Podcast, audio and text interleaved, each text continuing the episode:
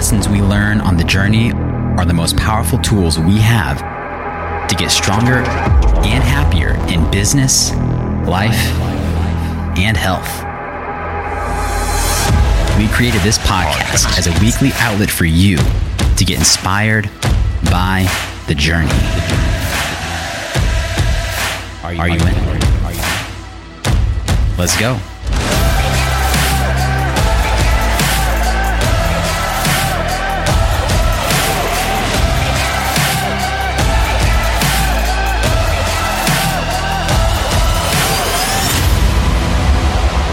This message is for the entrepreneur that has ridiculous goals, insane goals, that wants to grow to enormous levels, personally and in their business. This message is for you, okay? This is not for the business owner, the entrepreneur that wants to hit a peak and coast and be okay with where they're at there, which, by the way, there's absolutely nothing wrong with that. It is okay to be that type of entrepreneur who wants to hit a certain income level and sit there and enjoy other elements of life. It's okay to be that. So, so you can still listen to this if that is you. Um, but this is going to really resonate more with the people that have ridiculous income goals and ridiculous business goals. I want to tell you something. You need to be okay with being unhappy with where you are in your business. And you need to use it as fuel. We are tempted to try to suppress our unhappy feelings because we've got a lot of, you know, motivational gurus out there and people telling us that we need to feel happy and enjoy every single moment of our day. And, you know, to a degree, embrace that. But there's also the flip side to using certain types of energy as fuel. And you can use your unhappy feelings with your level of business as fuel to get to the next level, to take the right actions, to do the right things, to put in the time and work and effort to get to the next level. Use it as fuel. Spend the time doing that instead of adopting a new meditation ritual to try to suppress those feelings. That's going to probably do more harm for you personally in your business than just embracing the unhappy and using it as fuel. All right?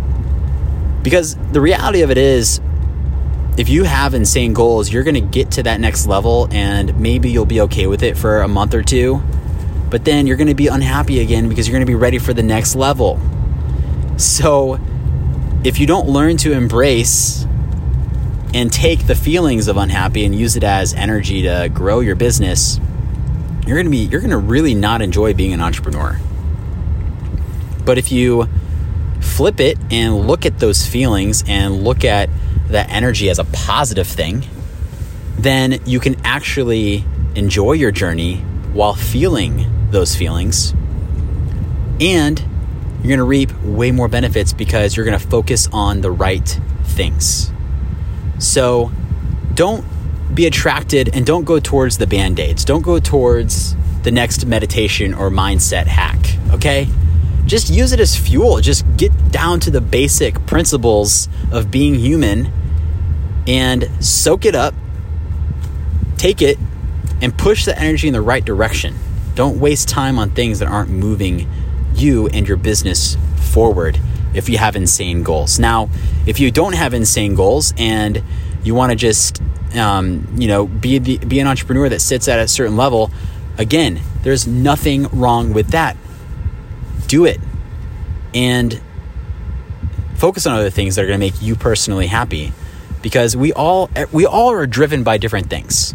Some of us are driven by money, some of us some of us are driven by experiences, some of us are driven by relationships and time and enjoying the moment. And that's fine. Find figure out what drives you and adopt that mindset and own it. And for the ones that are driven by the insane growth of their business and personal income and lives, embrace the unhappy and use it as energy to fuel the right actions to grow. All right, get it. You got this.